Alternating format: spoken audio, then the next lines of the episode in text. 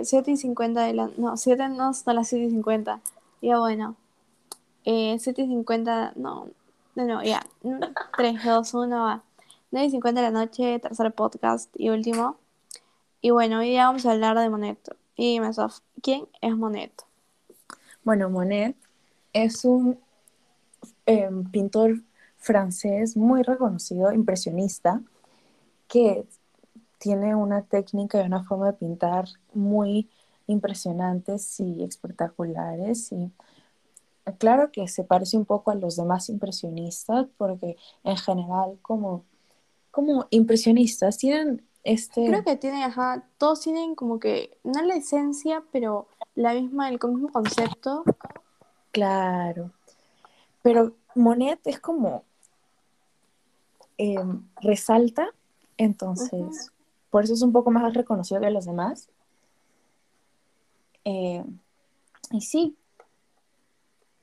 Pero una, por ejemplo, una cosa que puedes darte cuenta a simple vista es de que él eh, pintaba mucho la naturaleza. Él era una persona que le encantaba estar al aire libre, no como Van Gogh, por ejemplo, de que le encantaba retratarse a sí mismo o pintar sus emociones. Él era alguien eh, que le gustaba estar al aire libre, que le gustaba estar pintando lo que él veía.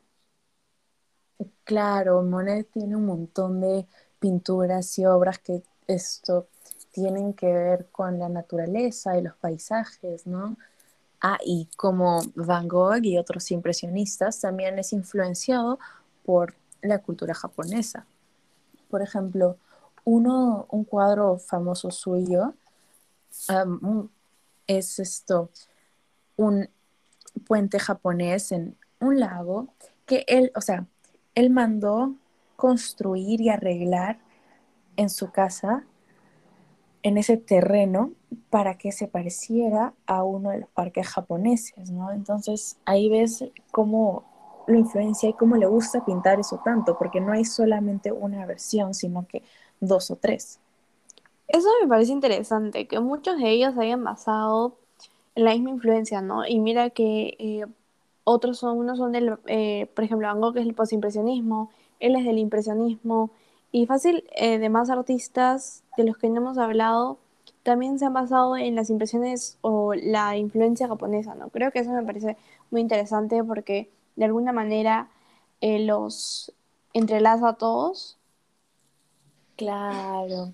Y por ejemplo, como los impresionistas suelen hacer eso de los paisajes, no solamente los paisajes naturales, em, ahí va también, o sea, se junta lo del japonés, porque los japoneses suelen apreciar mucho lo que tiene que ver con la naturaleza y las plantas y esto así como espiritual.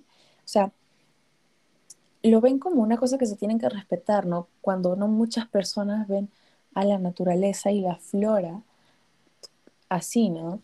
Entonces los impresionistas tratan de tener ese mismo punto de vista. Sí, bueno, con los japoneses creo que esa es más parte de su cultura, ¿no? Porque creo que ellos son súper, eh, por así decirlo, amigos de la naturaleza.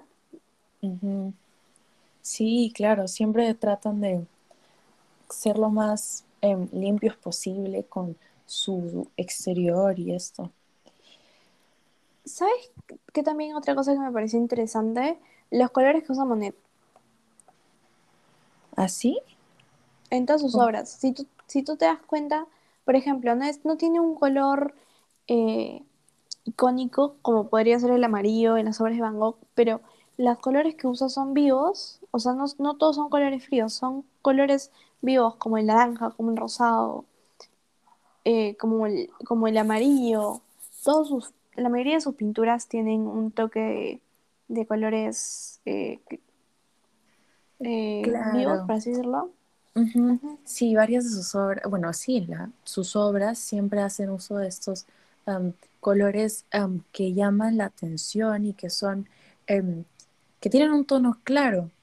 Entonces, sí, em, Monet nunca fue de usar lo más oscuro, siempre o sea, ves un patrón en sus obras que suele usar los colores que digamos que van como por pasteles.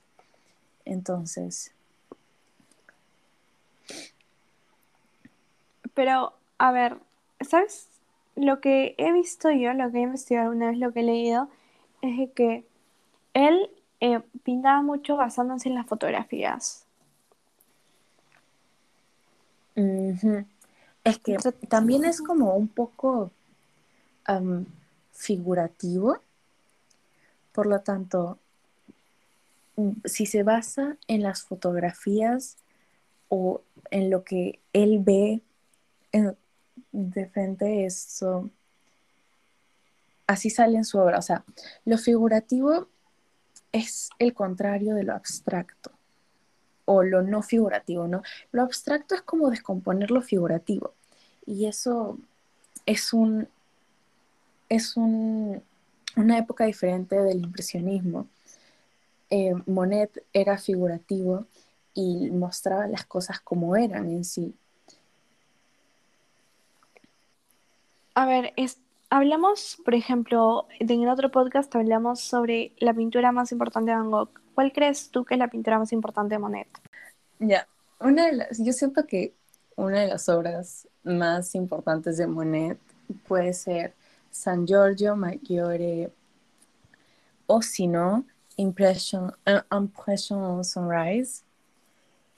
O sea, son las dos más usadas y más reconocidas. Por ejemplo, se usan tanto en, no sé, por ejemplo, cartas y postales o hasta en covers de ciertos músicos lo han usado. Entonces, por ejemplo, con Impression Sunrise, em, él buscaba mostrar los em, paisajes del momento, ¿no? No era una, no quería buscarlo realista y quería mostrarlo con su impresión de el, del puerto, de la pintura. Ya, pero, a ver, o sea, yo creo que lo que él hacía era, eh, no sé, ¿tú crees que él haya usado la misma técnica que otro pintor en la época, por ejemplo Van Gogh, que son del mismo tiempo? ¿Él también usó óleo? Sí, Monet también usó óleo. Creo que sí, bueno, los impresionistas y postimpresionistas en general se usaron demasiado el óleo. O sea, ves el patrón que está siempre ahí. Puede que hayan usado materiales diferentes como el acrílico de vez en cuando, pero el óleo es el material más usado. Y sabes qué también me parece curioso de sus obras, que sus pinceladas, creo que si no me equivoco también es parte del impresionismo, pero creo que sus pinceladas son tan eh, o son exactas, pero se notan, se notan un montón. Creo que eso en la mayor parte de sus obras era algo eh, que él intentó hacer en sí, que era que se noten, que sean notorias al público. Claro, como le da textura a la obra también. Un movimiento visual también. Exacto, por eso es que creo que sus obras han sido tan, tan reconocidas hasta cierto punto. Ah, y no olvidar que Monet, la verdad, em, él crece como un chico que no tenía lo suficiente para vivir. Entonces él de verdad ha trabajado por conseguir esta, este reconocimiento y así. Ah, bueno, entonces él sí tuvo su reconocimiento cuando estaba vivo. Sí, él, la verdad, no es tan lejano a nosotros. Eso murió en 1926, entonces unos 100 años. unos 100 años, nada más. 100 años. Es que, una cosita de nada. A diferencia de otros artistas, tal vez como digamos Leonardo da Vinci. Es verdad, doy un punto ahí.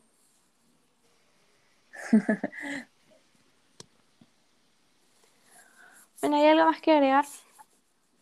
Creo que no.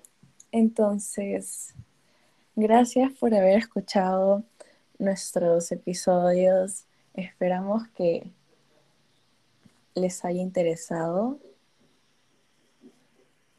Sí. Y eso es todo, creo que hemos compartido nuestro pensamiento y nuestro punto de vista. Ya, chao. Chao.